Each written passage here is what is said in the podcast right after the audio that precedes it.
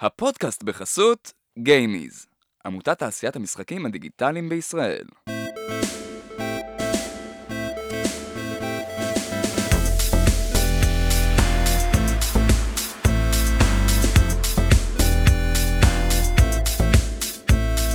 ברוכים הבאים למדברים משחקים, הפודקאסט שבו אני, אלעד טבקוב, ואני משה גלבוע, נדבר על כל מה שפיתוח משחקים עם האנשים הכי מעניינים בתעשייה. והיום איתנו אדוארדו שילמן, הידוע גם בתור אדי. היי אדי. אהלן. אה, אדי, אה, תשמח להציג את עצמך? אה, לא אשמח, אבל נשמח אנחנו אבל אני שתציג אציג. את עצמך. אז אני אדי, אני דוקטור לפסיכולוגיה וחקר אה, פוסט דוקטורט, מכון ויצמן. אה, האמת שהרקע הקודם שלי אה, בעצם הוא מה שהוביל אותי לתוך התעשייה הזו. הגעתי בדרך לא דרך, אה, אה, שלפו אותי קצת מה- מהמכון ומצאתי את עצמי, בוא נדבר על אבני הדרך העיקריות בפלייטיקה. שם עבדתי במשך שש שנים, עד לא מזמן האמת. בפלייטיקה בעצם הקמתי את כל תחום הפסיכולוגיה והתנהגות השחקן.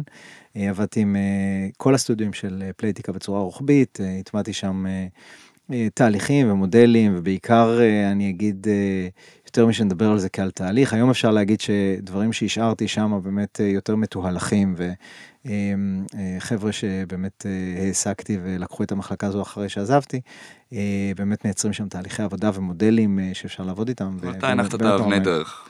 אני הלכתי את אבני דרך בעיקר במובן של להטמיע את ההבנה של אה, מה זו פסיכולוגיה, אה, איך היא באה לידי ביטוי אה, במשחקים, מה אפשר לעשות עם זה, בעיקר את הנושאים של אה, הפסיכולוגיה ההתנהגותית, שזה בעצם הדוקטורט שלי, והכלכלה ההתנהגותית, שהם אה, דברים שיותר אה, נגעתי בהם בפוסט דוקטורט אה, אה, בוויצמן, אה, ששניהם בעצם רווחים אה, מאוד בעולמות שלנו בכלל, בחיים בכלל, אבל בעולמות הגיימינג אה, בפרט, אה, בטח ובטח בעולמות אה, שבהם אה, אנחנו מתעסקים היום, שזה עולמות ה mobile gaming.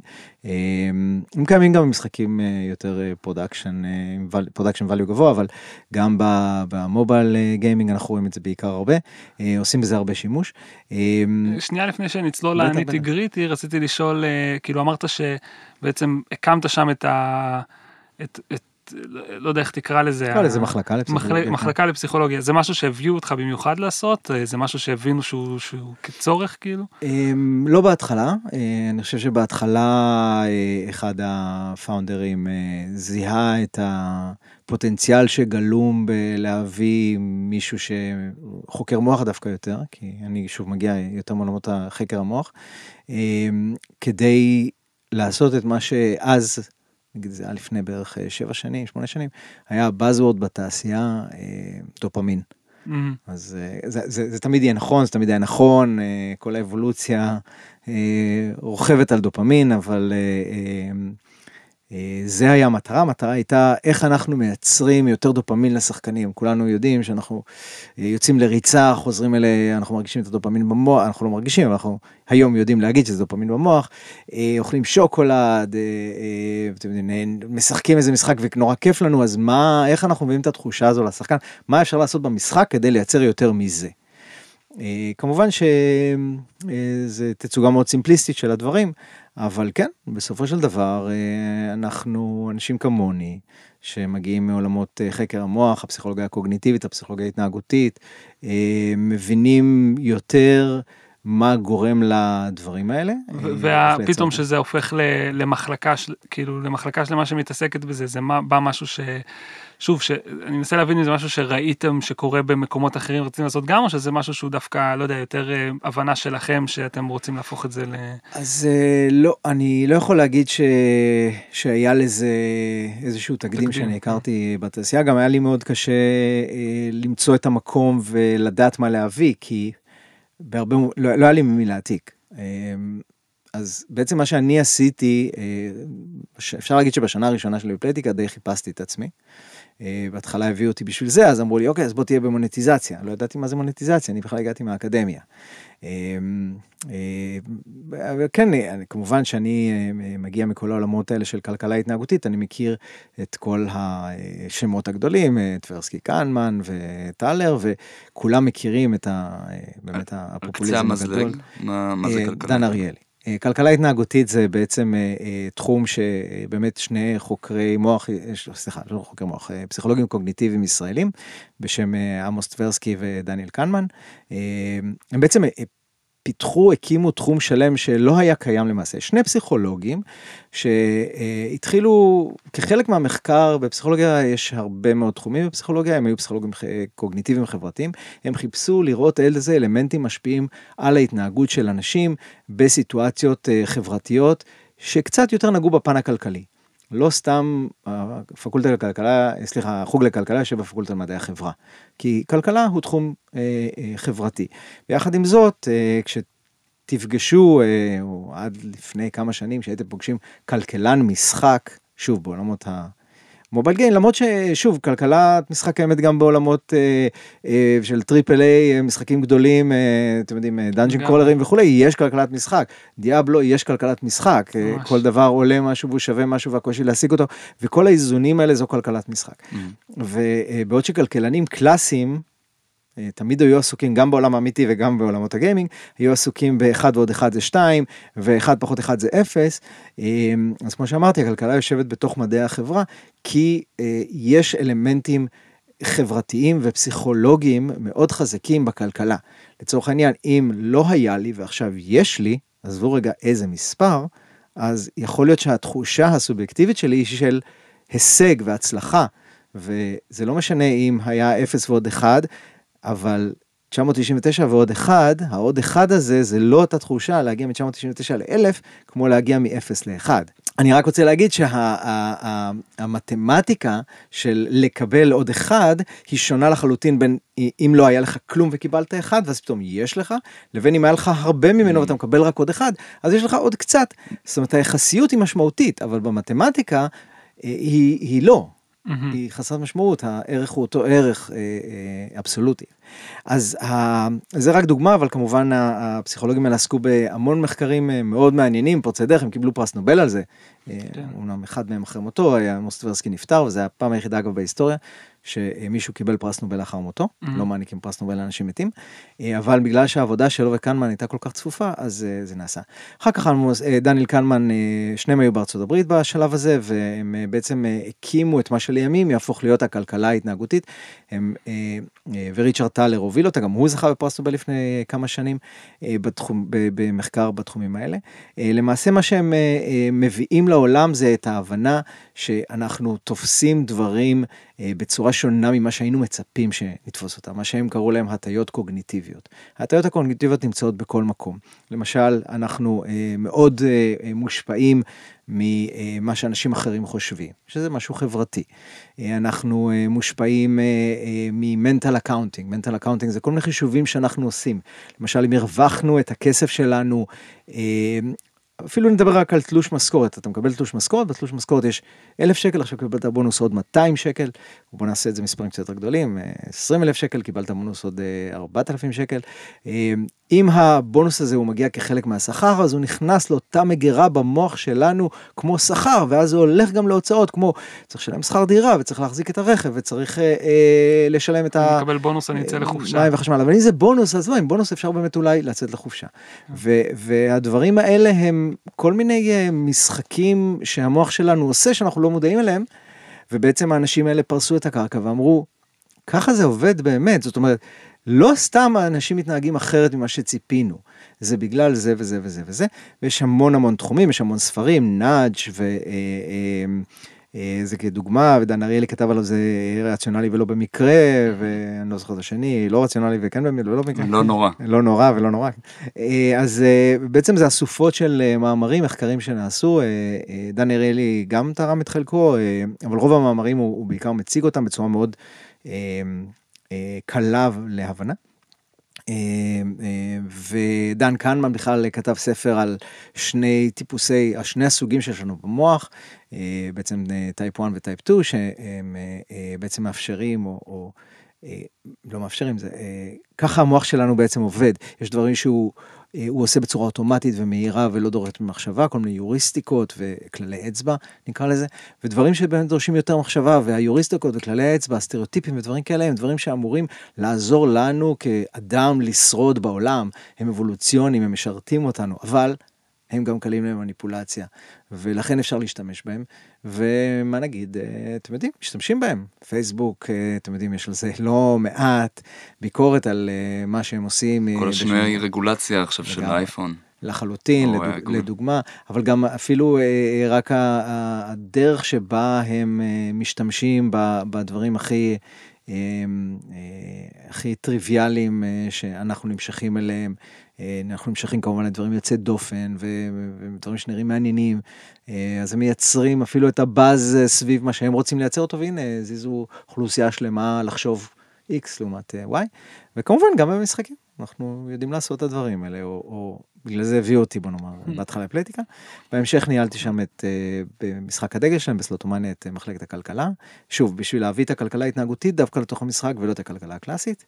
אמ, ולא מזמן, אה, בתחילת השנה הזו עזבתי את פלייטיקה, והיום אני אה, אמ, VP מונטיזציה בחברת ג'יגנטיק, שהיא עושה משהו מעניין אחר. אה, מי שהתעניין אז גם עולם המשחקים כן זה mm-hmm. למשל זה זה למעשה ריל קלו משינס אתם יודעים כמו בארקייד שאתה מזיז ג'ויסטיק ומרים בובה mm-hmm.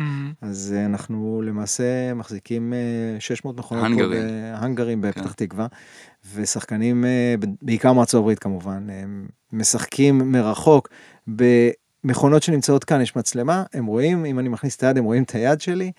אה, מזיזים את, את הזרוע הזו, מרימים בובות, זה לא רק זרוע, יש כל מיני משחקים, זה ממש connected reality, אה, יכולים אה, לשחק גולף. הם. משחקים במכשיר פיזי? לא, לא, בטלפון. לא, בטלפון, כן. אבל אתה אומר... במכונה אמיתית שיושבת כאן. מזיזים מכונה כן, כן. פיזית. אתה יודע, יש לנו לא, לא פס רחב, יש לנו fiber אופטי שמחובר מהסטודיו ישירות ל server ים בארצות הברית, זה שהיה delay יהיה כמה כן. שיותר קצר, uh, לכן בארץ הוא קצת יותר ארוך, uh, וממש משחקים, ואם הם זוכים בבובה אנחנו ממש עושים shipping אליהם, הופך את זה קצת יותר מורכב, כי יש פה עלויות אמיתיות, אבל uh, סופר מעניין, ולהבדיל מהרבה דברים בתחומי ה mobile וה casual, שאפשר גם לדבר על זה כמובן אם תרצו, יש פה real value גם. זאת אומרת, זה לא רק ה value שב entertainment וה value שבה, אה, מה שאנחנו מייצרים לשחקן, יש פה באמת את החוויה האמיתית של זכייה וגם פרס שיגיע הביתה. הם קיימים כבר תקופה, החברה, נכון? קיימים ארבע שנים, אה, עדיין סטארט-אפ, אה, לא מזמן אה, סיימנו גיוס של 7 מיליון דולר, תודה רבה, ו... וכן. משגע, בוא, בוא, בוא באמת אז נתחיל ב... כזה ב, ב, בהתחלה, אוקיי, מה, מה זה הדברים האלה שעוד ב, בוא נגיד כן במובייל, למרות שמכונות שכאלה זה, זה, אני בטוח שהרבה דברים בהם מאוד מזכירים, אבל מה זה הדברים האלה ש... אני, אני אומר את זה כהנחה, אתם רוצים לגרום לשחקן לשחק יותר זמן. נכון, נגיד. בעיקר, כן, לשחק okay. יותר זמן, לשים יותר כסף מן הסתם. אוקיי, okay. מה, מה זה הדברים האלה שזיהיתם ש, שמושכים שחקנים, מאיזה מקומות זה מגיע, כאילו פחות. פחות או יותר. אז קודם כל זה נורא תלוי על מה אנחנו מדברים, על איזה mm-hmm. סוג משחק, מה, אה, אה, מה התמה, מה הקונטקסט, אה, מי השחקן, אני לא מדבר על עולמות הסגמנטציה, אתם כן. יודעים, אנחנו, ישראל, אני חושב שאולי מובילה את כל עולם הדאטה אוריינטד, אז בטח בגיימינג. אז, אז זה מאוד תלוי על מה אנחנו מדברים, אבל אני חושב שהעבודה במקומות האלה תמיד מתחילה ממה, לחפש את המוטיבציה. לחפש איזה מוטיבציות קיימות ולייצר מוטיבציות אחרות. אמ, אני חושב שקל לראות את זה במשחקים מסוימים. לדוגמה, כשאנחנו הולכים למשחקי הסושיאל קזינו, דוגמאות הסלוטים והבינגו, מוטיבציה של השחקן כמעט תמיד ברורה, או נראית לפחות על פניה ברורה, להשיג יותר קוינס. אמ, יחד עם זאת, אמ, למדנו המון דברים אה, לאורך השנים, אה, ולמשל, אה, אחד הדברים שלמדנו זה שהמטרה היא בעצם, כמו בהרבה מקומות אחרים, היא להצליח להשיג יותר קוינס. אה, וגם אם אה, מדובר על משחק אה, שהוא מזל לחלוטין, ובאמת הם משחקי מזל נטו, צריך להבין שמדובר שם על מתמטיקאים, בדרך כלל דוקטורים למתמטיקה, שיושבים מאחורה ובונים את המורכבות המתמטית של המכונה בהסתברויות שצריך. אף אחד לא משחק שם, הרבה פעמים אנשים חושבים שהם ממש מחליטים אם יזכו או לא יזכו, לא, זה סטטיסטיקה. כן. ו, אבל את השחקנים מעניין התחושה הזאת של ה... הישגיות, אה, שזה מצחיק, כי זה לא skill.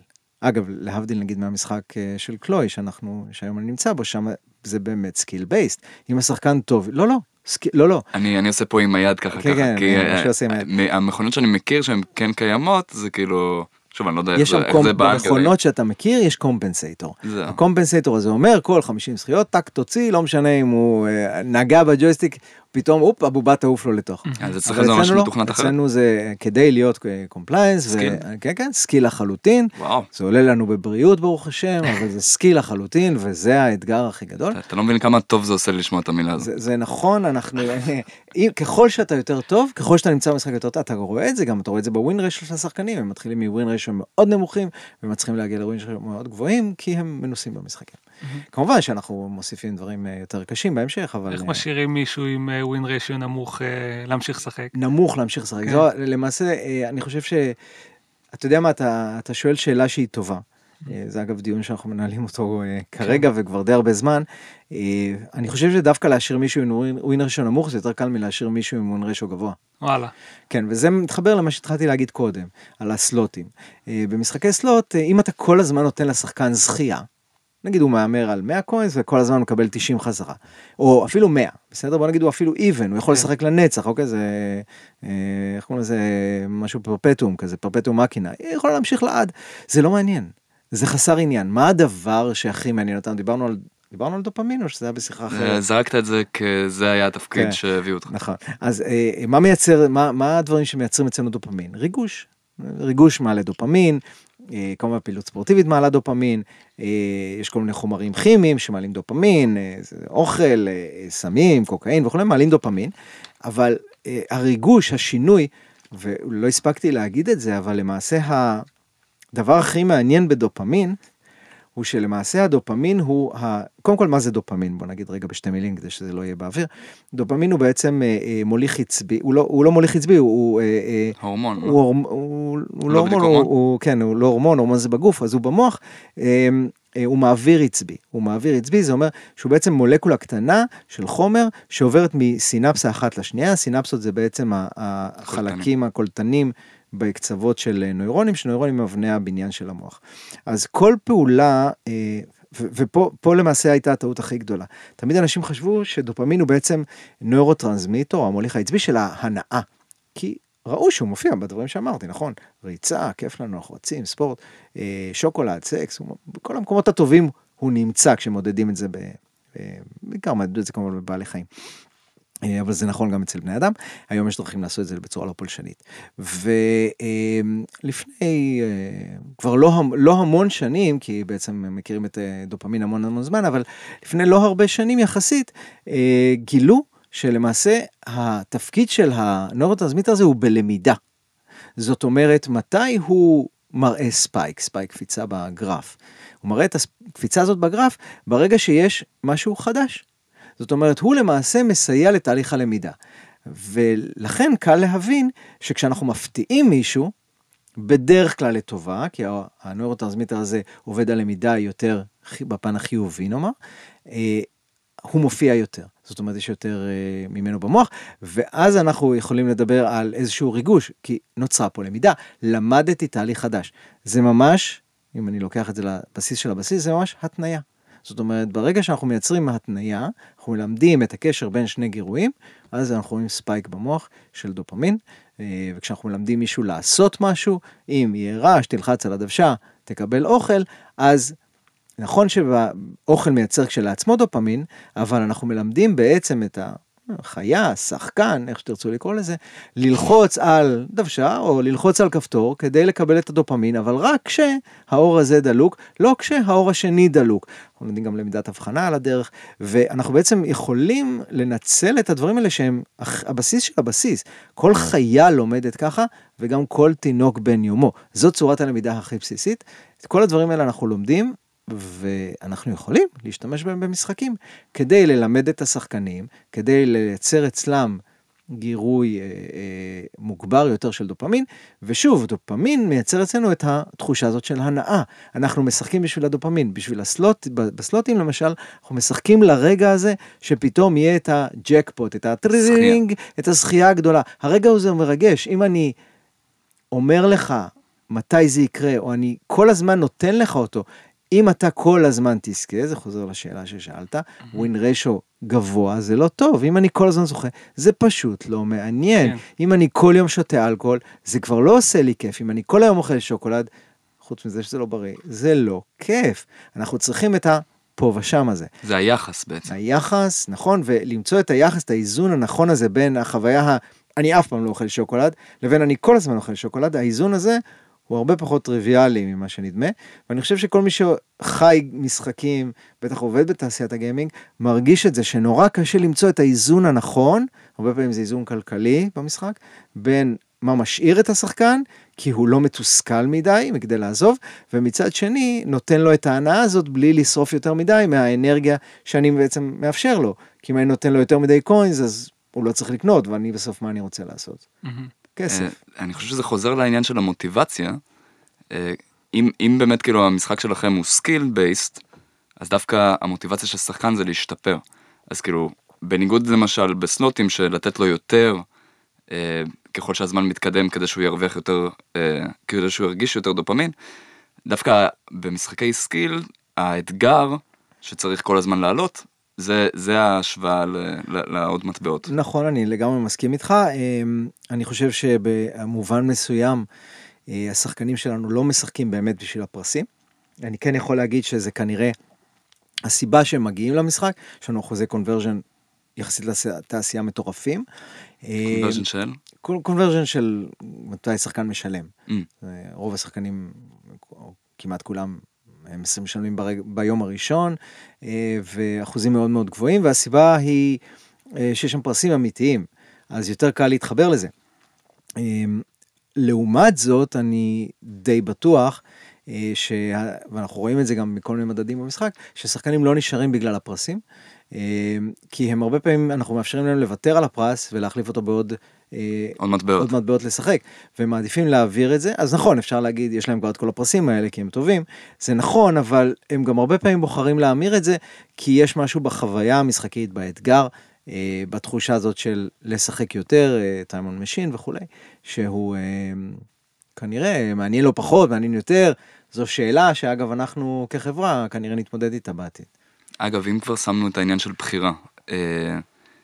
שוב, בניגוד למשחקי אה, סלוטים, או איך שאני אוהב לקרוא לזה, כפתור אדום גדול, גם בזה, ירוק, כן. ירוק, סליחה, כל אחד והצבע האהוב עליו.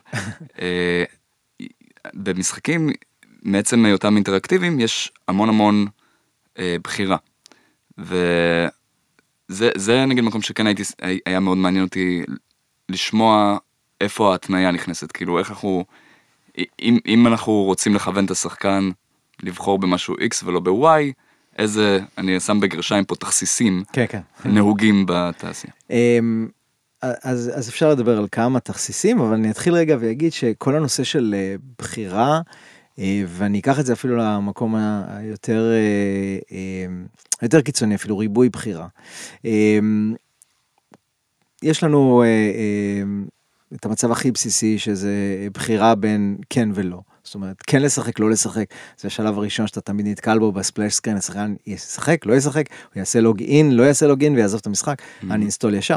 אמ, אבל אז אתה מגיע לכל המקומות האלה שבהם אה, יש לו, אה, יש חנות רוויה בהצעות, אה, מה מהן הוא יקנה, יש לו כמה אפשרויות של אה, דברים לעשות במשחק, אה, מה הוא יבחר לעשות, ואיך אנחנו מכוונים אותם לשם.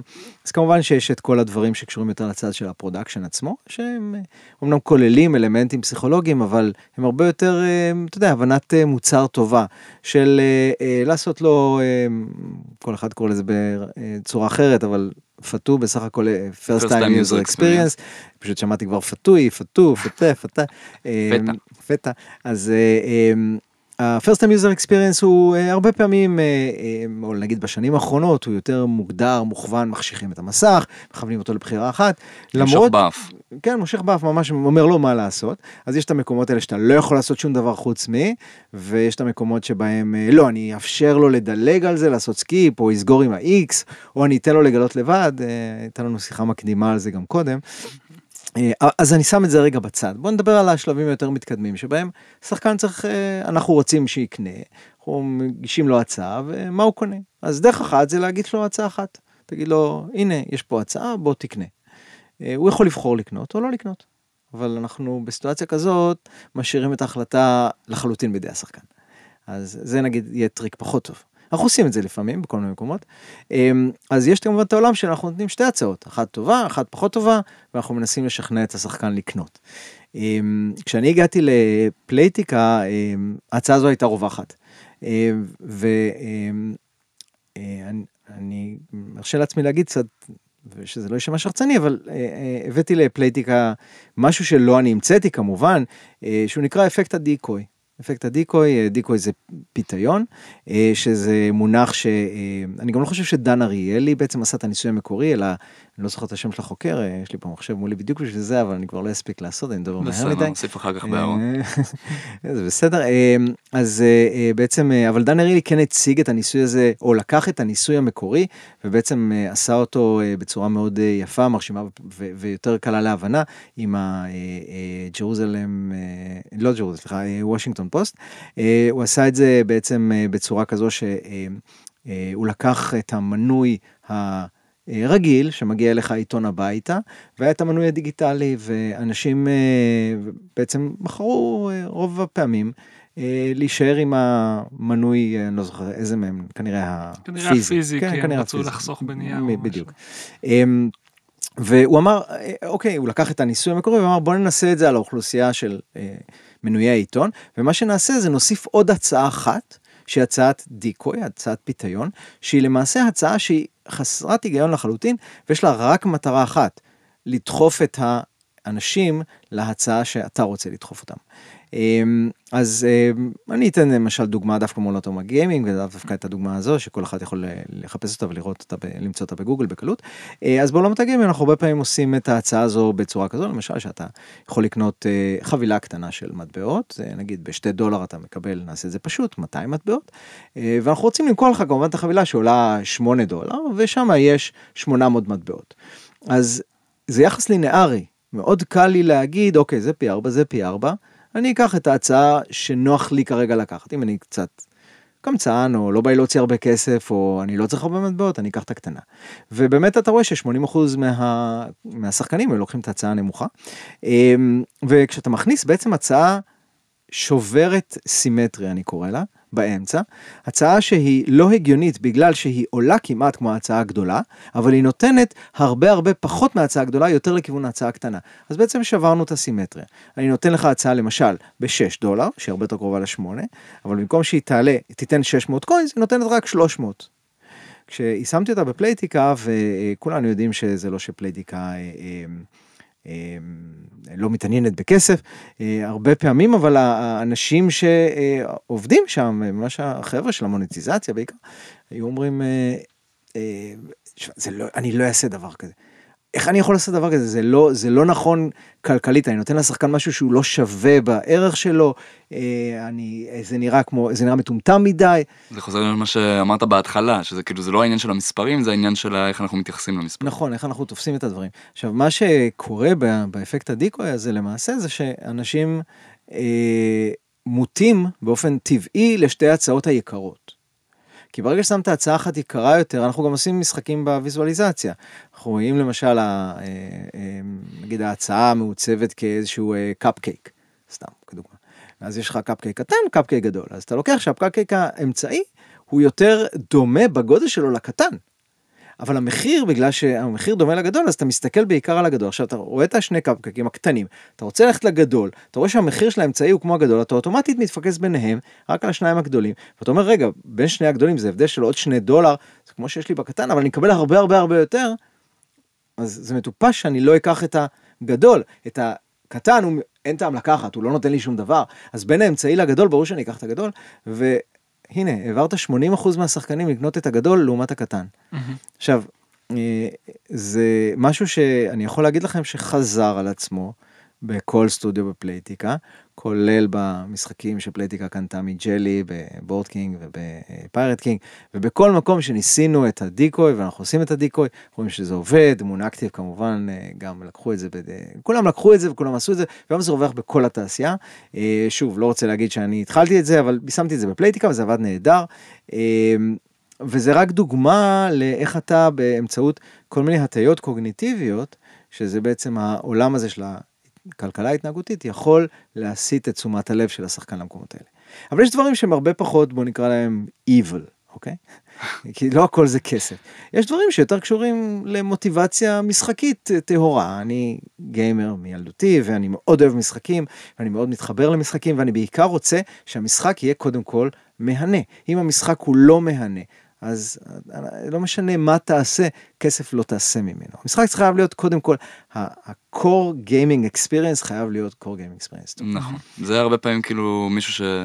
זה מצחיק, זה כאילו מישהו רוצה לעשות משחק חדש, אם הוא מגיע נטו מהכיוון העסקי, זה כזה, אני רוצה לעשות כסף, זה רוב הסיכויים שזה לא יצליח. נכון. כי זה לא כל המסביב, זה לא המטה, זה באמת כמו שאתה אומר, זה קודם כל שזה יהיה כיף, וגם בבדיקות, קודם כל בודקים כאילו את ה-retension, שזה אחוזי חזרה למשחק, ובודקים את זה בלי קשר למוניטיזציה. נכון. זה כאילו קודם כל, אם, האם השחקן כיף לו, אם הוא חוזר. אבל כביכול בעולם הכיף, אה, עולם הכיף. תפקיד, כן, כאילו זה, זה תפקידו של הגיים דיזיינר לצורך נכון, העניין. נכון. אבל אה, אה, מתחבר לאיזושהי שאלה שרציתי, כאילו באיזה אספקטים בעולם הזה של המובייל וזה מגיעים לפסיכולוג ולשאול אותו רגע, או, או, או כאילו גם בעולם הזה של הכיף, זאת אומרת גם ב... כן, לגמרי. אוקיי. אני יכול להגיד שהחוויה שלי בתקופה שבאמת אה, אה, הכנסתי את הפסיכולוגיה לפלייטיקה, הייתה אה, ממש בשני ענפים שונים. מצד אחד עבדתי עם מוניטיזציה על לעשות כסף והטיות קוגניטיביות מעולמות הכלכלה ההתנהגותית, ומצד שני עבדתי אה, עם אנשי המוצר על לייצר חוויה משחקית טובה ומעניינת ו-UX נכון ומוטיבציות משחקיות.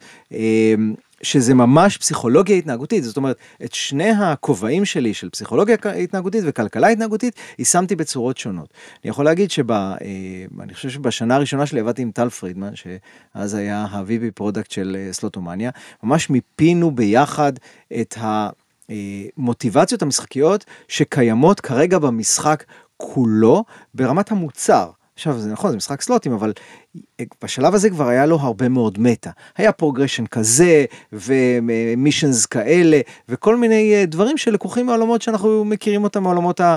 באמת ה... יותר ה... משחקים, המשחקים RPG. כן RPG טריפל איי קרולרים וכולי. ש... quest ים ומה שזה לא אפילו היה משהו שנקרא Sloto Quest. אה, נכון, הוא יחסית שטוח למה שאנחנו מכירים בעולמות המשחקים האחרים, אבל הוא שמה. מיפינו את המוטיבציה, זה מה כל אחד עובד, כדי אה, להגיד איפה אנחנו צריכים לפתח feature ים חדשים שחסרה בהם מוטיבציה. למשל, לא היה שם שום דבר חברתי. שאנחנו יודעים שהיא מוטיבציה אנושית מאוד מאוד אה, חשובה, ובאמת אה, כתוצאה מזה הם הלכו ופיתחו בהמשך אה, את כל הצד החברתי בסלוטומניה, שהיום אה, אני חושב שהוא אחד האלמנטים אה, היותר חשובים, יש שם קלנס וממש עולמות. אתה אומר זה המונח שהוטבע אחר כך כסושיאל קזינו לצורך לא, לא, לא. סושיאל קזינו זה סתם, זה לגאסי, זה מונח שמגיע בגלל שפעם המשחקים, במיוחד אלה, כמו הסלוטים, הם היו בפייסבוק. כי לא היה אז mobile gaming, זה אנחנו מדברים על... אה, זינגה. על, איך קוראים לזה אז? web, web אחד. כן. אה, נכון? web אחד עדיין, כן, כן. כן. וב web אחד, ה- ה- נכון, זינגה בדיוק, זינגה פוקר ו- ו- ופארמוויל, הם התחילו בפייסבוק, והפייסבוק היה social media, ולכן הם נקראים social. תוסיף את הקזינו, social casino. כן. אבל זה לא היה בזה שום אלמנט סוציאלי, שיחקת לבד, לא ראית אף אחד, אה, נגיד להבדיל מהקזינו האמיתי, ששם אתה רואה הרבה מאוד אנשים, ואתה משחק בשולחן פוקרים אחרים. ו... וזה עדיין קיים, כאילו? הדבר המונח? כן. המונח נשאר אה, טבוע כמייצג את עולמות הקזינו במשחקי ה mobile כן. היום, אבל אה, אין לזה שום קשר לזה. זה לא קשור, אוקיי. לא. איך קוראים לה? יש חברה שעשתה פוקר ש... שמצלמים... Comunix, הם איך? עושים אה, Poker Face. Poker Face, כן, ושם זה באמת כאילו מדגיש כמה social חזק, כי אתה literally רואה את התגובה כן. הפיזיולוגית של היריב. כן. הם ממש פותחים מצלמה ואתה משחק בפוקר אה, מול החברים שלך, אה, מאוד חזק, אה, אני יודע שהייתה להם הצלחה מאוד גדולה בזמן. מהמם. אה, אני אשמח אה, לעבור לחלק השני של, ה, של השיח. אה, אני, אני אספר סיפור אישי. אני כשהתחלתי בג'לי בטן, אה, הבנתי ש, שכאילו היא נקנתה על ידי אה, פלייטיקה, והתחלתי לשאול את עצמי, רגע, מבחינה מוסרית, אני, אני בסדר עם זה? כי התחלתי לשאול את עצמי, מאיפה הכסף הזה מגיע? כי ישירות, מה שקפץ לי לראש זה כאילו באמת הקזינו. למכר אנשים לכל מיני אה, אה, דברים מה התפיסה ולשפוך שלך כסף. הייתה לצורך העניין, רק כדי שמי שלא מבין, כאילו מה השתנה פתאום כשפלייטיקה קנו את ג'לי? מה... אני הייתי כבר כשפלייטיקה קנו את ג'לי, כאילו אחרי. כן, אבל מה השתנה, בת... לא יודע, מה בתפיסה... אז זהו, משהו... משתנה. כבר מראש, כאילו, אתה מסתכל על... אה, אתה יודע, יש את המשחקים שהם מרגישים in your face, כאילו, אה, הימורים ודברים כאלה, אם זה קזינו, אם זה פוקר, כל דבר כזה, ואז יש את התכסיס היפה של mobile, casual mobile, שזה איכשהו מוסתר, או שזה כאילו אה, מאוד חמודי, אוקיי? נגיד זה ככה. אה, זה עדיין יושב על אותם pattern ים של אה, הימור, אבל זה, זה, זה, הרבה, זה הרבה פחות in your face. מהמם. אמ, בכל מקרה, אז, אז לי היה מאוד קשה, כאילו קיבלתי תלוש משכורת ראשון, ואמרתי כאילו, אני, לא נעים לי עם זה, כאילו באמת לא היה לי נעים עם זה. והתקשרתי לחבר, שהיום עובד באמון, אקטיב, ואמרתי לו, אה, שמע, אני, אני לא יודע, כאילו לא יודע אם להמשיך, כאילו באמת, זה באמת ישב לי. יש הרבה ו- את הדיון הזה שעולה, אני לא עברתי בעולם המובייל, אבל אני רואה בלי סוף את הדיון הזה של... אה, כן, של, של, של האם ה... לא יודע, הדבר הזה הוא... מוסרי. אה, כן, I guess, I guess שהמילה היא מוסרי, זה... אבל בעצם, כן, האם זה פרקטיקה נכונה, מקובלת, האם זה נכון לעשות את זה, כאילו, ובסוף מצד השני רואים הרבה ש... שדווקא אנשים שעובדים ב- בתעשייה כן חושבים שזה לצורך העניין מספיק מוסרי כדי ש... שימשיכו. אז זהו, זה, מע- מעניין אותי מאיפה, מאיפה זה בא, מה מרגיש אה, לא מוסרי בזה יותר מלבקש מבן אדם אה, 150 שקל אה, לקנות את המשחק שלך ולשחק בו שעתיים שלוש. חושב זה- שההבדל, אה, זה בין אם זה. בכיס שלך וזה ממכר אותך, שאגב זה לאו דווקא משחק, זה כאילו כל אפליקציה היום היא רצה על הזמן שלך. אה, לבין אם אני קונה משהו שאני מאמין בו והוא מספק לי אה, כאילו הנאה בצורה מוגבלת, לא שהוא יושב לי על הווריד, כן. כאילו לא סתם יש אלפי מונחים של returning user, paying user, כאילו זה, זה דברים שלכל אחד מהם מתייחסים בצורה שונה. אני אנסה אולי לעשות קצת סדר אה, בעניין הזה, ובאמת אני אנסה להיות, אה, אני אייצג כמובן את הדעה שלי תמיד, אבל אה, חד, חד אני. אנסה להיות אה, כמה שאני יכול שקוף בהקשר הזה. מהמם. אה, קודם כל יש את תמיד המילה אה, התמכרות, אז אה, באמת הרקע שלי, אה, בגלל שהדוקטורט שלי הוא במקור בנושאים של OCD, אני מנסה לחפש רגע את התרגום בעברית, OCD זה הפרעה אובססיבית קומפולסיבית, אה, ומהמילה קומפולסיה, אז אנחנו מגיעים, מה זה קומפולסיה? קומפולסיה זה בעצם איזשהו אה, צורך, איזשהו, אה, אה, אה, אה, אנחנו נמצאים בעצם על איזשהו תפר בפסיכולוגיה, הכל נע על צירים, אז אנחנו בעצם נמצאים בין לא צריך בכלל, לא מעניין אותי בכלל, לבין התמכרות בצד השני, ובמשך הרבה שנים בזמן שלימדתי זה, העברתי סמינרים על התמכרויות, ועסקנו בזה הרבה. אה, יש התמכרות אגב לכל דבר, אה, משחקים כמובן, אה, אבל גם סיגריות, אלכוהול, זה ברור לנו, אבל יש גם התמכרות לריצה, לספורט, לסקס, למה שאתם רוצים. אוכל כמובן. אז בואו נתחיל מאשתי, זה הכי חשוב כמובן, חוץ מהילדים. אז אשתי חושבת שאני מכור למשחקים. אה, כנראה שבאיזשהו מקום היא צודקת, אבל אני גם מכור למשחקים כמו זלדה, שקניתי אותו ב... קצת יותר מ-150 שקל, אה, ואני משחק אותו המון המון המון. אז השאלה, אני חושב, מגיעה מהמקום הזה של איך מייצרים את הכסף אולי, אם אני יכול לחדד רגע את התחושה של אה, משה קודם. אני חושב שברגע שאתה קונה משהו ואתה משלם חד פעמי וכביכול, אתה לא נדר... לא, לא עושים עליך מניפולציות לשלם אותו שוב, למרות שעשו עליך המון מניפולציות בדרך. לשלם אותו מלכתחילה. לשלם אותו כן. מלכתחילה, אבל אתה באמת מקבל מוצר שאתה לפחות חושב שאתה ניגש אליו אה, בהבנה מלאה של אה, אני רוצה, ואני עושה את זה מבחירה מודעת וכו'. יש איזשהו חוזה של אה, אני יודע מה אני קונה וזה... נגיד, כן. נכון, אוקיי. נכון, יכול להיות, יכול מאוד להיות. כמובן שהילד שלי לא ככה, הילד שלי רואה מה שהוא רוצה אותו, כן. הוא לא עושה את ה... אה, זה לא מודע עליו זה כן עובד ואז כשאני קונה לא משחקים הוא סוניק אז סוניק 1 וסוניק 2 וסוניק 3 וסוניק 1000 וסוניק בטירה ומריו בזה אז אתה יודע זה, זה הרבה מאוד כסף הרבה יותר ממה שהייתי מוציא על mobile gaming אגב אה, שאני קונה והוא משחק אתה יודע פעם את זה פעם את זה אבל לא יודע אם זה שווה את זה. אה, בעיניי כמובן כן אבל בסדר כי אני gamer. אבל ב mobile בתעשיית ה mobile בכלל אבל בוא נתחיל מתעשיית ה social casino באמת שמשם התחלת משה כשדיברת על פלייטיקה. כמובן לא רק פלייטיקה יש הרבה מאוד חברות שעושות את זה אה, יש שם אלמנטים שאנשים רואים בהם אה, התמכרותיים בהגדרה. כי זה מגיע מעולמות הקזינו ובעולמות הקזינו כולנו יודעים שאנשים מכורים להימורים אז אה, אז מכורים להימורים הם מבזבזים את הכסף שלהם את הפנסיות שלהם הם יושבים עניים ומרודים ושותים אלכוהול ברחוב ומתחננים לכסף כדי ללכת לשחק בהימורים זה לא המצב. זה גם, גם בעולמות הקזינו זה לא המצב נכון יש אנשים מכורים להימורים יש אנשים שמכורים לאלכוהול אבל כולנו שותים בירה אנחנו לא מכורים. אה, יש אנשים ש... אה, שלא נדע הם מעשנים איזה פאף פה ושם אה, לא כולם מכורים מהמם. יש מכורים בקצה. אה, אז יכול להיות שבעולמות ההימורים, ואני חושב שיש על זה לא מעט מחקרים, אה, אולי השכבה שהיא מכורה בעולמות ההימורים, השכבה שהיא מכורה היא קצת יותר גדולה. אבל בואו נזכור ש social casino לא נותן כסף לאף אחד. זה לא 888. זה לא אה, Playtech שמייצרת מכונת הימורים אמיתית, אין כסף רק אמיתי. אה, 888? ב-888 הם אה, חברה שבעצם אה, מייצרים אה, משחקי הימורים. אה, לא slot machine. slot machine. אמיתיים, כן, לקזינו. אמיתיים. כן, William Hill, אה, הימורי הימורי לא, לא, ספורט. זה דיגיטלי. לא, זה הכל דיגיטלי, אה, אבל אוקיי. אבל זה כסף אמיתי. כן. אז זה לא ב mobile, כי לא אפל ולא לא אנדרואיד, לא גוגל מאפשרים אה, כסף אמיתי שיחזור לשחקן, זאת אומרת, אין דבר כזה. אז קודם כל אנחנו מנטרלים את האמנט, האלמנט שכולנו חושבים שהוא ההתמכרותי, שזה הכסף שחוזר לשחקן. אני יודע שמשה יודע שזה לא המצב, ולכן לא על זה ספציפית הוא דיבר, אבל אני רגע מדבר עם כולם. אמ, ברגע שניטרלנו את האלמנט הזה, אז נשארים האלמנטים הדומים, שכמו שאמרתי קודם, אנחנו יודעים לנצל אותם, ובואו, אה, בתי הקזינו בארצות הברית ב-1960 כבר הגיעו לרמת אה, מומחיות מטורפת בקולות, האורות הריחות, הצלילים בקזינו שמייצרים יותר retention לקזינו, זאת אומרת איך אני מייצר, אה, שמתם לב פעם שבתוך קזינו, אם הייתם, אין יום ואין לילה. מהמם. אנשים מאבדים תחושת זמן, הרבה פעמים אנשים יוצאים ואומרים, רגע, בוקר, לילה, ערב, אני לא יודע מה קורה. וזה אגב מכוון.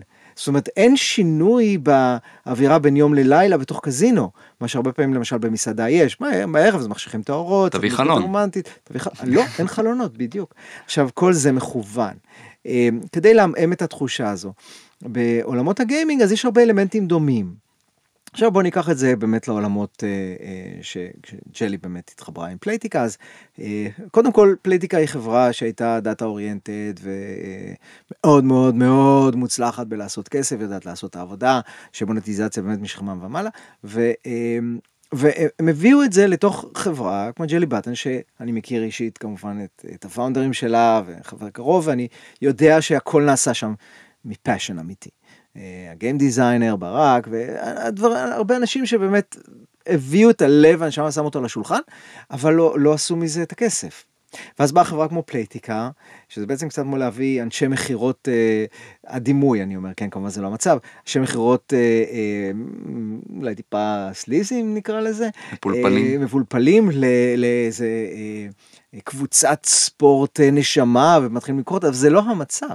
המצב הוא שאנחנו, אה, פלייטיקה כחברה, ידעה לקחת את האלמנטים שכבר קיימים במשחק ולכוון את השחקנים אה, לעשות את הפעילויות שמצד אחד יגרמו להם לרצות לשחק יותר, וכדי לשחק יותר גם יצטרכו לשלם. ויש איזון מאוד מאוד עדין, שקיים גם בפלייטיקה, אני חייב להגיד, אבל אני יודע את זה בכל החברות, שמנסה לשמור על השחקן. למשל, אני יכול להגיד ספציפית על פלייטיקה, שהיה, ועדיין יש פרוטוקול, שאומר שברגע שמישהו מאנשי ה support מזהה ששחקן שפונה אליהם נמצא באיזו סיטואציה, אה, אה, אה, עגומה, או שיכולה להעיד על מצוקה נפשית. זה מאוד עדין.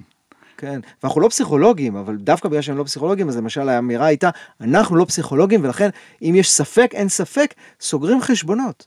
אומרים לאנשים, אני, אני סוגר אותך לחודש, תחזור עוד חודש אם אתה בסדר, אם אתה מרגיש שוב ככה, אנחנו נסגור את המשחק לתמיד. והגישה הזו היא גישה שבאה לא רק מהמקום של מפחדים שיתבעו אותך, כמובן זה שמה, תמיד יש את הצד הלגל בכל uh, חברה, אי אפשר להתעלם מזה, אבל גם באמת, אני יכול להגיד את זה מהאנשים, כן, שניהלו את הסופרות וכולי, של uh, אנחנו, וגם מנכ"ל פלייטיקה אמר את זה, אני שמעתי אותו אומר את זה בפורומים קטנים, שאין שום סיבה שהוא יגיד את זה לצורכי מכירות, הוא לא רוצה לפגוע באף אחד, אנחנו עושים מספיק כסף, לא צריך לפגוע באף אחד.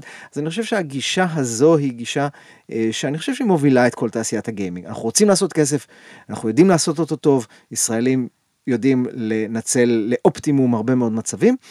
אמ, ועדיין אף אחד לא רוצה להרגיש שהוא עושה משהו שפוגע במישהו אחר.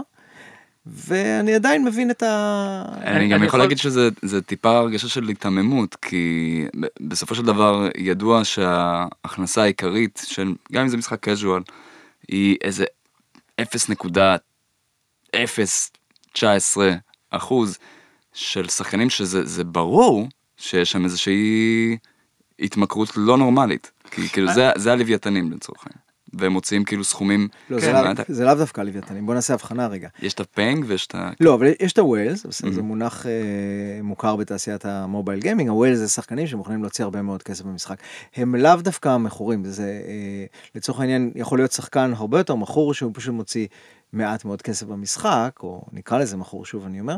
אה, אבל הוואלים פשוט מטבעם הם אנשים שכנראה יש להם יותר כסף ורוצים להוציא אותו ונכון התעשייה בהחלט אה, מנצלת את זה כדי לעשות יותר כסף. אני יכול לשאול אם אנחנו בקטע של מוסר וכאלה מה ההבדל בין אה, התמכרות אה, למשחקי באמת יותר דומים לקזינואים ושכאילו מעורב איזשהו רווח בכל הדבר הזה למשחק כמו נגיד Candy Crush או whatever משחק שהוא... אז בעיניי אין. כי Candy Crush גם אני רק אומר ילדים משחקים נכון. זאת אומרת לא במשחק הימורים אתה יכול להגיד זה 18 פלוס בסדר כן. מילא אבל אה, נכון. ברגע שאתה מכניס איזשהו משחק שהוא כן. נכון נכון וזה קו ש, ש, שהוא קצת אה, אנחנו נמצאים שם על, על הקצה למשל אה, חברות כמו Playtika וכמו החברה שאני עובד בה היום Gigantic קלוי לצורך העניין זה המשחק אנחנו לא מפרסמים ולא משווקים לילדים. מתחת לגיל 18 לא משווקים ולא מפרסמים.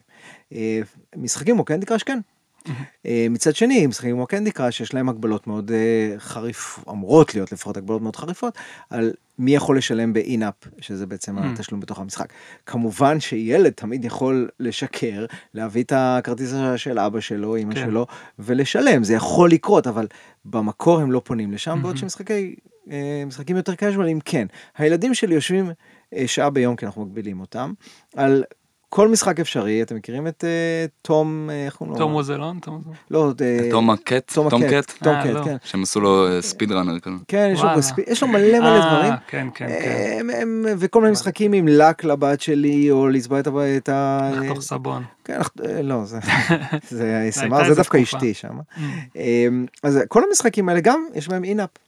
ואנחנו כמובן לא מאפשרים לילדים לקנות, אבל הם חשופים לאינטרסטישה, לפרסומות שהן מוכנסות לתוך המשחק. עכשיו, כל כמה ש... דקות, אם לא שניות, הם חשופים לפרסומת, אותי זה מטריף.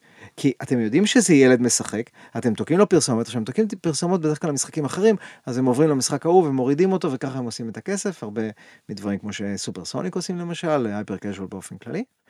אה, אבל זה קהל של ילדים, אני בעיניי צריכה להיות הבחנה. אין לי בעיה שיגידו, אל תמכור, אה, כאילו, אה, זה לא בחינם. אתה חייב לקנות כל משחק, ואני אחליט אם אני קונה את המשחק לילדים כן או לא, ומוציא את ה-5-10 דולר mm-hmm. פר משחק, אבל אל תראו לילדים פרסומות. היוטיוב מפוצץ בפרסומות, זה בעיניי הרבה יותר גרוע. אנחנו ממש נמצאים שם במקום שהילד, הוא, הוא עוד לא יודע לבחור. שם הבעיה יותר קשה בעיניי. אצל מבוגר, אני מסכים איתך שיש פה איזשהו תחום יותר אפור, אנחנו יוצאים מנקודת הנחה שמבוגרים עושים את הבחירות שלהם. אמ, אני לא באמת רואה, אני, אני גם לא מיתמם, ברור לי שיש הבדל בין משחק סלוטים בטלפון ובין משחק Candy Crush, אבל אני יכול להגיד לך בוודאות של מישהו שיודע שגם משחקים כמו Candy Crush ו Match Masters משתמשים באלמנטים האלה למרות שהם ממש לא נראים כמו משחקי סלוטים ו social casino, לא בינגו ולא פוקר, אבל זה שם, אנחנו לוקחים את המכניקות משם ומטמיעים אותם כאן. לי זה קצת להוסיף חטא על פשע, כאילו אני, נכון. ככל שנכנסתי יותר לג'לי, אז כאילו אמרתי, אוקיי, אין, באמת, כמו שאתה אומר, אין הבדל, אבל זה לא עשה את זה יותר טוב, זה אפילו עשה את זה יותר רע.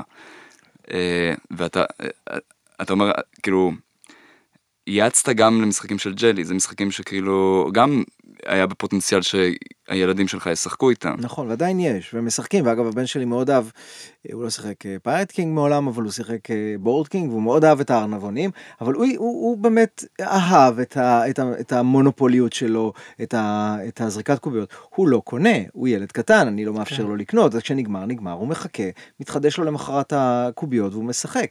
אז נכון שאנחנו יודעים להשתמש באלמנטים כדי להוציא אי אפשר לייפות את זה כדי להוציא יותר כסף מהאנשים אה, ויחד עם זאת אנחנו מדברים על אנשים בוגרים שהם יכולים לעשות את הבחירה אם לשחק או לא וכן נכון זה קיים זה בדיוק כמו שנטפליקס עושים כל מה שהם עושים זה שאני לא אעזוב את הערוץ ועוד רגע מכניסים פרסומות ואנחנו שמה.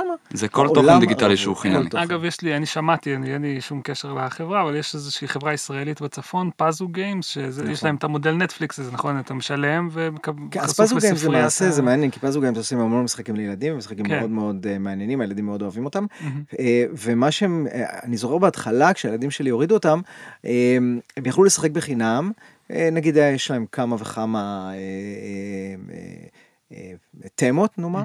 הם יכולים לשחק בחינם אחת או שתיים. ואז הם התבקשו אה, לעשות מנוי. בהתחלה זה היה מנוי חודשי. והייתי עושה, ונגיד היה עובר חודש והייתי מבטל אותו. וכמה חודשים אחר כך גיליתי שאין יותר מנוי חודשי, זה שנתי. מהמם. זאת אומרת, הם עברו להם- הם הבינו שאת הרווח הכי גדול שלהם הם עושים, בזה שהם עוברים למנוי שנתי, שאגב זה לגיטימי לחלוטין, כן. זה פשוט עולה 130 שקל, מהמם. ואני את המשחק הזה ב-130 שקל לא קונה לבת שלי כדי שתשחק בו שלוש דקות ביום, מהמם. ותעבור לעוד עשרה משחקים אחרים, אבל כן. זה לגיטימי וזה בסדר ואני גם מעריך את זה שהם בחרו לעשות את זה, כן, אני חושב שזה אנחנו לא. שמים פרסומות לא לצורך העניין. וזה-. לגמרי הוגן וזה נשמע לי אחלה ומעולה ואתה יודע מה אם אנחנו באמת אה, הולכים למקומות האלה הלוואי והעולם היה אה, יותר טוב במובן הזה. אנחנו נמצאים במקום ש...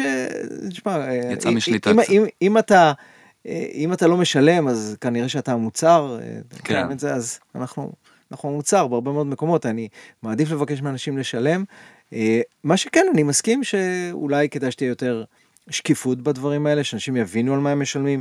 אני חושב שהיום אפל ואנדרואיד מקשות מאוד על לייצר אה, סיטואציה שבה אתה משלם ובטעות אתה לא חשוף למה שאתה אמור להיות חשוף ויחד עם זאת אה, מניפולציות פסיכולוגיות כמו שאנחנו יודעים לעשות. אנחנו כנראה נמשיך אה, ונעשה לטוב ולרע. אז הייתי כן שמח, קצת נגעת בזה, לגבי באמת נגיד להגביל לשעה משחק ואת הילדים. אה, הייתי שמח לשמוע איך היית ממליץ, אני- אגב, אני, אף אחד לא יראה את זה, אבל אה, יש לי במסך של הטלפון, יש לי את מה שאומרים אה, שוטרים כשניגשים לאיזו סיטואציה, כאילו שעוברי אורח עוברים ליד איזושהי סיטואציה וזה move on, nothing is happening, there is nothing to see here. וזה אחד מהדברים שעשיתי כדי למנוע מעצמי להתמכר לדבר הארור הזה. יפה, אה, אהבתי. אז הייתי, זה, זה, זה, זה בדיוק הבעיה, שהדברים האלה עוזרים ליומיים. כן. ואז המוח, רגע, רגע, אבל אני יודע איך לעקוף. את זה, נכון, ועובר.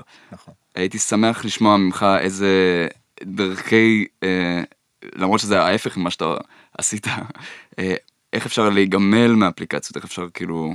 אה, אז, אז אה, אה, קודם כל זה, זה, זה לא ההפך מה שעשיתי, זה עדיין ההפך מה שאני עושה גם, אה, ויחד עם זאת אני, אני מאוד הייתי רוצה שכל העולם ייראה אחרת, אז תשאל איפה אני תורם לעניין הזה, אז אני לא בהכרח. אבל בוא, בוא כן נדבר רגע על מה אפשר לעשות, למשל, אני החלטתי שפייסבוק זה... אחד הדברים הנוראים שיש, בעיקר כשאנחנו נמצאים במקומות שאני כבר רואה רק, בזמנו זה היה בתקופת הבחירות, אני רואה פידים פוליטיים, ו- וזה פשוט היה מעורר בחילה כבר בשלב מסוים, ואמרתי, איך אני נמנע מהדבר הזה? פשוט הסרתי את האפליקציה. ממש, הסרתי את האפליקציה. ברגע שהסרתי את האפליקציה, אה, אחד הדברים אגב שעשיתי היה, לה, היא קיימת, כי אני עובד, אני חייב שתהיה לי את האפליקציה, אבל קודם כל הסרתי אותה. ואז אמרתי, רגע, למה אני צריך להסיר אותה? כשהסרתי אותה, לא ראיתי את הנוטיפיקציות האדומות האלה. ברגע שזה קרה, לא נכנסתי לפייסבוק. פשוט גיליתי שאני לא נכנס לפייסבוק, אז אמרתי, אוקיי, לא צריך להסיר אותה, אני פשוט חוסם, עושה... שם אותה Don't בזיקייה. show notification, Mm. don't show uh, badges. ברגע שאני לא עושה, לא נוטיפיקציות ולא badges, אני פחות נחשף לזה. אגב, iOS לפחות, עשו מהלך שהוא מבריק בהקשר הזה, הם אפשרו לקבץ את כל ההודעות שמגיעות מהאפליקציות שהיו לפעמים עשרות, מי שעובד עם טלפונים כמוני, יש לי הרי אה, אלפי משחקים בטלפון, לא אלפי אבל מאות. אה, אז, אז אני מקבל בשעה, אה, כמה, כמה משחקים שיש לי, אני מקבל בשעה פושים. כן. זה בלתי אפשרי. אז הם פשוט קיבצו אותם, אני יכול להחליט אם הוא נכנס לקיבוץ הזה, או שהודעות נגיד מהוואטסאפ לא נכנסות לקיבוץ הזה, ואני אקבל אותם מיד. ואז אני הגעתי למצב שבכל רגע נתון, אם אני ארצה, אני אה, מנסה להראות את זה עכשיו, אני לא בטוח שאני מצליח, אבל כל מי שיש לו iOS אה, יודע על מה אני מדבר. אה, בעצם קיימות כאן אוסף של דברים, יש כאן אוסף של הודעות, שרק אם אני אלחץ אני ממש אראה. ושימו לב כמה יש שאני לא נוגע בהם, אני בכלל לא מסתכל עליהם, זאת אומרת הגעתי למצב שמרוב שהן נאספות בצד, הרבה. יש הרבה מאוד. אני, אני, אני בכלל לא רואה אותם, לא רואים את הילדים, יש ילדים ברקע ולא רואים אותם. כן. כן. זה נכנס למין. זה נכנס למין סאמרי, עכשיו זה evening סאמרי, אבל הגעתי למצב שבגלל שזה לא בפנים שלי, אז אני גם לא קורא את הסאמרי. ובעצם, תחשבו, זה כמו כל דבר אחר בחיים, זה עניין של פוקוס. יש המון דברים שאנחנו, שמושכים את תשומת הלב שלנו היום. אנחנו בסוף צריכים להחליט מה אנחנו עושים. אם אנחנו אנשים בריאים, ואני לוקח אה, כמובן אה, בידיעה את העובדה שלא כולם יש להם שליטה מלאה על הדברים האלה וכולי, אבל אנחנו כן צריכים לשאוף לשם. אה, אם אנחנו אנשים בריאים, אז אנחנו מחפשים את הדרכים לבחור על מה אנחנו שמים את הפוקוס שלנו. אני יכול כל ערב להגיד שאני ארבע שעות עכשיו משחק במשחקים, כי אני אעשה את זה, תשאירו אותי רגע לבד על אי, לא על אי, תשאירו אותי לבד באמצע ניו יורק, חדר סגור, קונסולה, אני אשחק. אני אשחק כמו שחולדה לוחצת עד שעד שהיא מתה, אני אשחק. אבל אני צריך לבחור, להיות עם הילדים, לדבר עם האישה, לעשות פעילויות חברתיות, לצאת מהבית, לעשות ספורט, אני חייב לבחור, וזה קשה, אני לא אומר. אני מוצא אבל את הדרכים שלי להגיד מהם סדרי העדיפויות שלי ומה אני בוחר לעשות. אנחנו חייבים כל אחד לעשות את הדברים האלה, אני חושב שאנחנו הולכים לעולם שהוא קיצוני יותר ויותר בדברים האלה.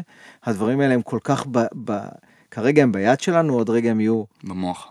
עוד רגע הם יהיו מחוברים, כן, אה, סיברנטית למוח שלנו, לעיניים, לאוזניים, לטקטליות שלנו, אנחנו נצטרך ללמוד איך האנושות יכולה להתקדם עם סינון נכון אה, של הדברים האלה, בצורה שהיא לא תעכב את ההתפתחות שלנו, אלא תאפשר אותה, שתהיה לטובה ולא לרעה. בסוף אני רואה משחקים וקונטנט בכלל כפנאי, הנאה, אה, כיף. אה, אני גדלתי על הדברים האלה, אז למדתי מזה המון, אני יכול להגיד שה... כן, אתם יודעים, המוטוריקה, הקשר העין יד שלי הוא מעולה, אה, לא רק בגלל ספורט שעשיתי בחיי, גם בגלל ששיחקתי את כל השוטרים אה, מאז שאני ילד. אני חושב שזה כן תורם, אה, אבל כנראה שהייתי יכול להשיג את זה גם בדרכים אחרות. יש לזה יתרונות, יש לזה חסרונות, אנחנו צריכים לנתב את זה לדרך הנכונה, וזה לא קל, אני מסכים, מאוד מורכב. כמו שהרמב"ם אמר, דרך הזהב, לא ללכת קיצון, לא לפה, לא לפה. זה תמיד נכון, למצוא איזונים. אה, תודה רבה אדי. אה, היה ממש ממש מעניין. זה הצצה מעול- לעולם שבאמת אני בכלל בכלל לא הכרתי ואני מקווה שגם אה, המאזינים נהנו. מקווה שפתרת לי משהו, זה היה כמו ללכת לפסיכולוג אמיתי. כן, אתם לא ראיתם את זה, אבל משה שכב פה על הספת בכל ה- כל- כל השיחה. כמה זה עלה רק, דוקטור? אנחנו נדבר אשלח אחר לך. בסוף. תודה רבה ותודה לכם שהאזנתם. תודה רבה. להתראות. תודה רבה רבה, אלי. תודה.